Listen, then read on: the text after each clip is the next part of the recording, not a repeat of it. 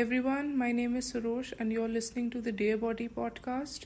Before we begin, please follow me to stay up to date with weekly episodes on our beautiful bodies because this is your safe space.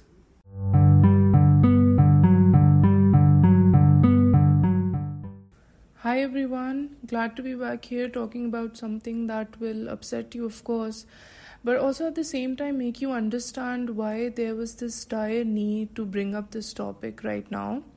I'm going to jump straight into it uh, and give you a backstory and how all of this evolved as in the process, whatever I'm going to delve into. So recently, Meera Ji, uh, she is a well-known Pakistani artist. She graced the Times Square with her dance performance, and she mentioned uh, on her Instagram account that the purpose of this dance performance is to or was to raise money for flood victims within Pakistan. Now, when I was going through these posts, I couldn't help but notice some of the comments that were left behind under these posts. Uh, one of them I'm going to read out from a girl being, and I quote, Mujra karke unko haram khilao ajeeb jahil. End quote. And uh, let me read another one right here. Uh, it says, नाच गा के पैसा इकट्ठे करने वाली हराम की कमाई Now, there should not even be a debate in the first place on women, considering the situation right now. This is about keeping the current disaster first. We as individuals are choosing to take out time to leave hateful comments when we could be utilizing that time very much so by sharing how we can help those who have been affected by these severe floods in our own ways, however we can. Now, also at the same time, one can't help but notice the usage of two words that were very common in these comments that were left under her Instagram posts both the words tawaif and the word mujra. Now let's let me take you back in time to so that we can educate ourselves together on how the words the terms tawaif and mujra as well evolved in the pre and post colonial period because what you will see is how they will open our eyes to how we were made to ostracize an entire art form simply because our invaders, our colonizers, they deemed it as a tactic so that they could control our lands, our minds, our values, everything. They decided for us.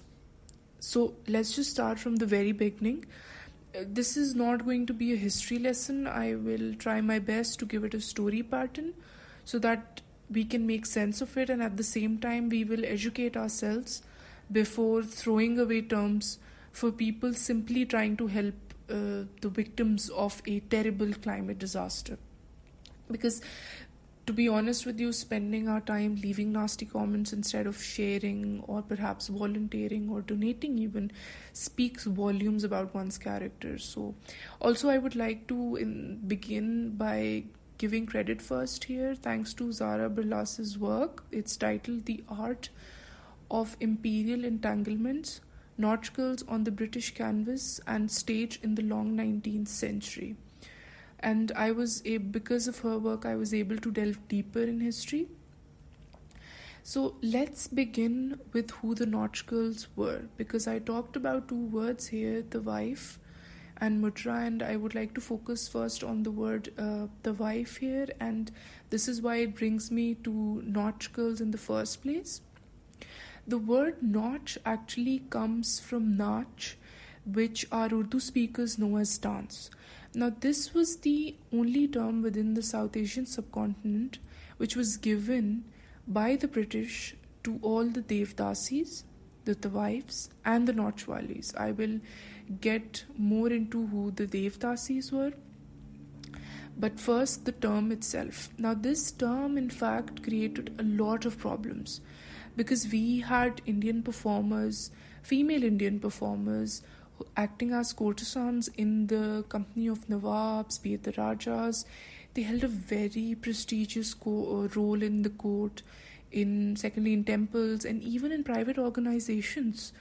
They were not someone surviving in the peripheries, but in fact, they were actively very much a part of this socio religious role that they were offered, that they were made to fulfill within the culture of the subcontinent at that time. They learned the art of theater, performance, including their hair, their makeup, their feet positioning, their hand gestures, costumes, and even when Islam spread during the Mughal rule, predominantly, so did new styles of dancing. Uh, and these were in the regions across northern India, and so they are connected to Central Asian, Persian, and Indian arts.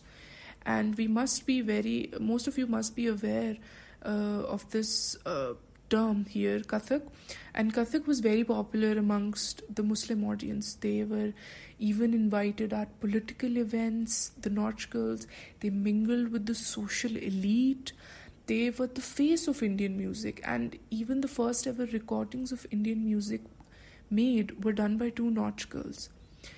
So the arrival of the British actually made it rather complicated because their imperialistic insertion actually made them exotic figures. They were highly sexualized. How? Uh, we will get into that very soon. So I'm going to start off with the uh, early 16th century when what happened was that European travelers their visits to the Mughal, the Ottoman empires, they became rather frequent. And then we started witnessing the performance of Nautch girls that were translated into various art forms. So if you check, if you Google what Edward Ziter had explored in terms of dancing girls of India being featured in the British arts, he mentions it in his work. It's titled entitled The Orient on the Victorian Stage and this was the first time when photography was still the sort of emerging field. So we had paintings, drawings, there were some accessible mediums for the British public to become sort of ex- uh, accustomed with the Nautch girls and their performances. So, now what were some of these dance forms? We had Indian Thumri. It's actually a light classical style. It's derived from the Hindi word Thumakna, which actually involves dancing with uh, when you're walking with these dancing steps that make your ankle bells tinkle. And also, there was the use of instruments like sarangi, which actually means 100 colors, so it's trying to denote versatility. Now, what happened was that when British women uh, who were called the Mem Sahibs, when they came to the subcontinent, they started spreading this popular discourse that the Nautch girls were immoral simply because they witnessed these Indian performers as a threat. That's the truth. The British men were so infatuated, they admired the grace with which these Nautch girls performed, and they, in fact, used literature so many books were produced labeling these female performers to be pursuing sexual relations with British men. Uh, there's this book, uh, I Mean to Win, it's by Charan Kamal Kaur Jagpal. It was made evident in this book that they feel that the Indian woman was invading their governance in the domestic space. They were robbing the white woman of the right to be in command within their household. So, white feminism and their hidden agenda to reign, it was getting hindered by Indian female performers who were simply doing their job of entertaining in court. Now, despite the misrepresentation on the part of the British society of these Nautch girls, they the the British men were enjoying the company of these Nautch girls, including the royal family, because in 1875, the Prince of Wales, uh, the King Edward VII, he attended one of their performances. Their performances were covered by this not- notable newspaper, The Graphic. It's a British weekly illustrated newspaper uh, from the late 19th and the early 20th century. Now, we see a turning point in the in the 1890s. Yes, that's when the anti-Nautch movement was announced. It was announced by John Murdoch. He was a literally a literary evangelist, so he was a public preacher. Now, many at that time were writing to destroy the image of the Nautch girls as performers. They were trying to portray them as prostitutes, ultimately, sort of blurring the line between performers of various professions. We have Mrs. Marcus B. Fuller's The Wrongs of Indian Womanhood. It's basically an account of the numerous ways due to which Indian performers should be actually stopped uh, from exhibiting their art form. So, Fuller was, in fact, uh, she was the wife of an English missionary in Bombay. So, you see how the Christian values were being interlinked with the social practices in the subcontinent. So, you can say that the Christian beliefs became entangled with an attempt to sort of reform a woman's role in society. And moreover, the Nautch girls were being blamed for destructive family dynamics of the British without paying heed at the same time to how obsessed the British men were with attending these performances. They became so infatuated, whereas the only aim of these Indian women or girls was to exhibit their an art form, and that was dancing. And uh, at the same time, the, this sheer hypocrisy lies in this reality that the female performers in Britain were perceived differently. So, all of a sudden, ballroom dancing was acceptable. The acid house era in the 70s, including rave dance moves, was acceptable. European ballet dancers had more freedom in comparison with the Nautch girls to be able to practice or exhibit their profession publicly. But British women came up with this ideology to teach Nautch girls to get rid uh, of their role as performers, to get the right form of education, and become empowered in that sphere. So the white woman presented the brown woman in dire need of assistance, as if the brown woman herself presented herself as the victim so, our victim mentality today comes from years of colonial rule. They made us accept ourselves as powerless victims. They were the ones who invaded the cultural supremacy of the subcontinent, and that was done by targeting the female empowered dancers. Imagine how desperate the, col- the colonizer was in hopes of invading the subcontinent. And the reason why I make the statement here is because, statistically speaking, out of a population of more than 286 million people, only 10,000 people were known to be singers or dancers. And this is according to the 1891 cons- uh, not consensus census of India.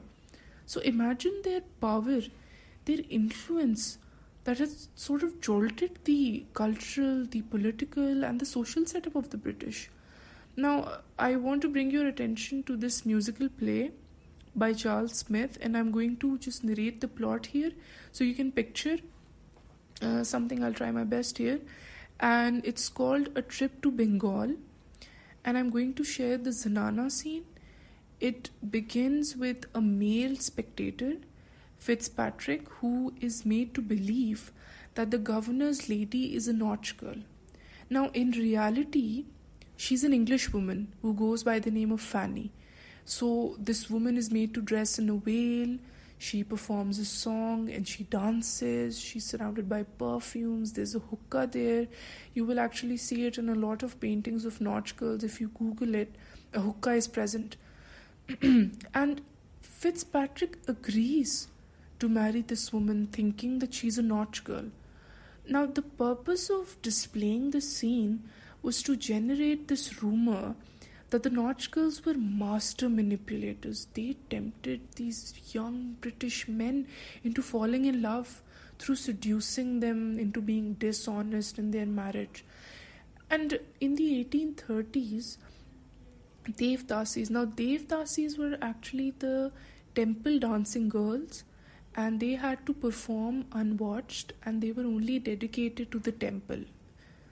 And so, both the Devdasis and the musicians, they actually went to Pondicherry, they went to perform, they went to show the audience the fascinating music that was celebrated in the subcontinent before the British invasion. It was the, actually the cultural difference, the language difference, the, that the British audience found themselves alienated, or you could say unfamiliar with what was the conventional mode of presenting music, be it art, and they found it quite easy to call these performances dull, repetitive, and whatnot. So even the media became highly critical in London. We have the era. Uh, it's this British newspaper from 1839 to 1939, uh, which reported, and I quote, the performances of the Nautch women are generally exceedingly monotonous, consisting of a sliding, shuffling motion along the floor, the movement of hands, arms, and eyes, and the adjusting and the readjusting of the veil. End quote. Now, since the reputation of the Nautch girls was completely tarnished and their art form, remember that it was a means of earning for them, they had to, at the end of the day, succumb to occupying the role of concubines of Englishmen, ultimately fulfilling their agenda of imperialistic power. Now, let's talk about certain tools that the British used, including media, books, photographs, paintings, and there was so much more. The list goes on. And that was to discredit the history of Nautch girls. Now, you will find it in this book. It's titled Music of the Raj. It's by Indian not Indian, Ian Woodfield. It's about how a Royal Navy officer who went by the name of Captain Thomas Williamson, he describes this very famous nautch girl at the time, Kunnam, in the following lines, and I quote, a haughty, ugly, filthy black woman who could, solely by the grace of her motions and the novelty of some Kashmirian airs, hold in complete subjection and render absolutely tributary many scores of fine young British officers.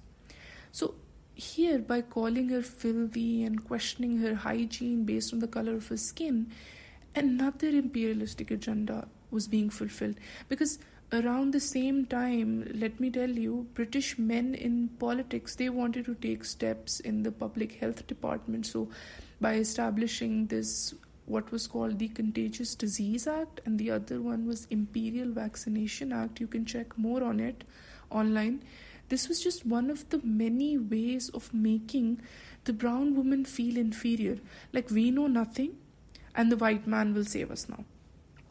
Also, there was this rising debate in paintings with regards to the Nautch girls, their femininity. Now, there was this Irish painter, Thomas Hickey. He painted three women and he expressed through his art their broad figures, which were debated as rather masculine.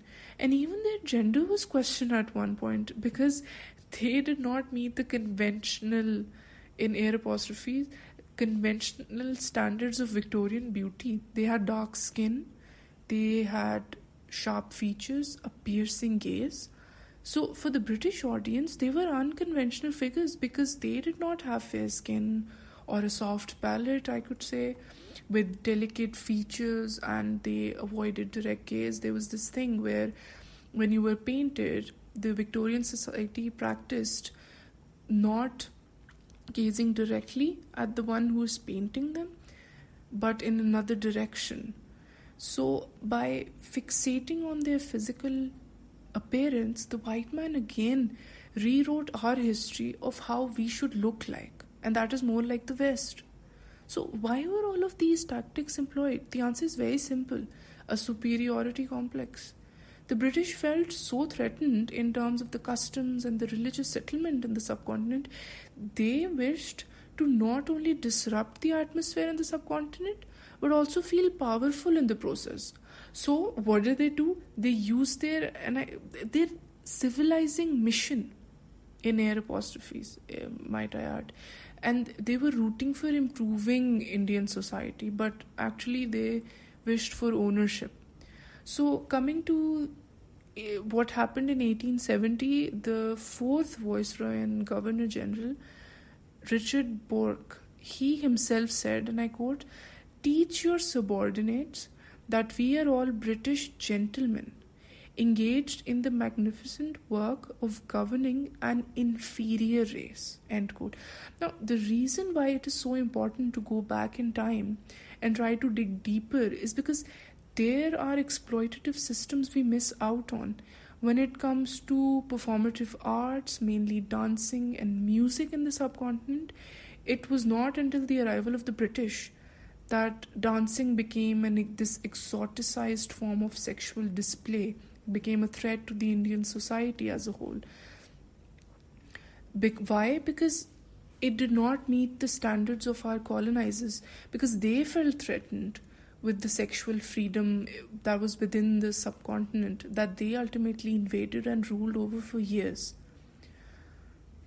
Thank you so much for watching, and I will catch you in another episode. Thank you. Goodbye.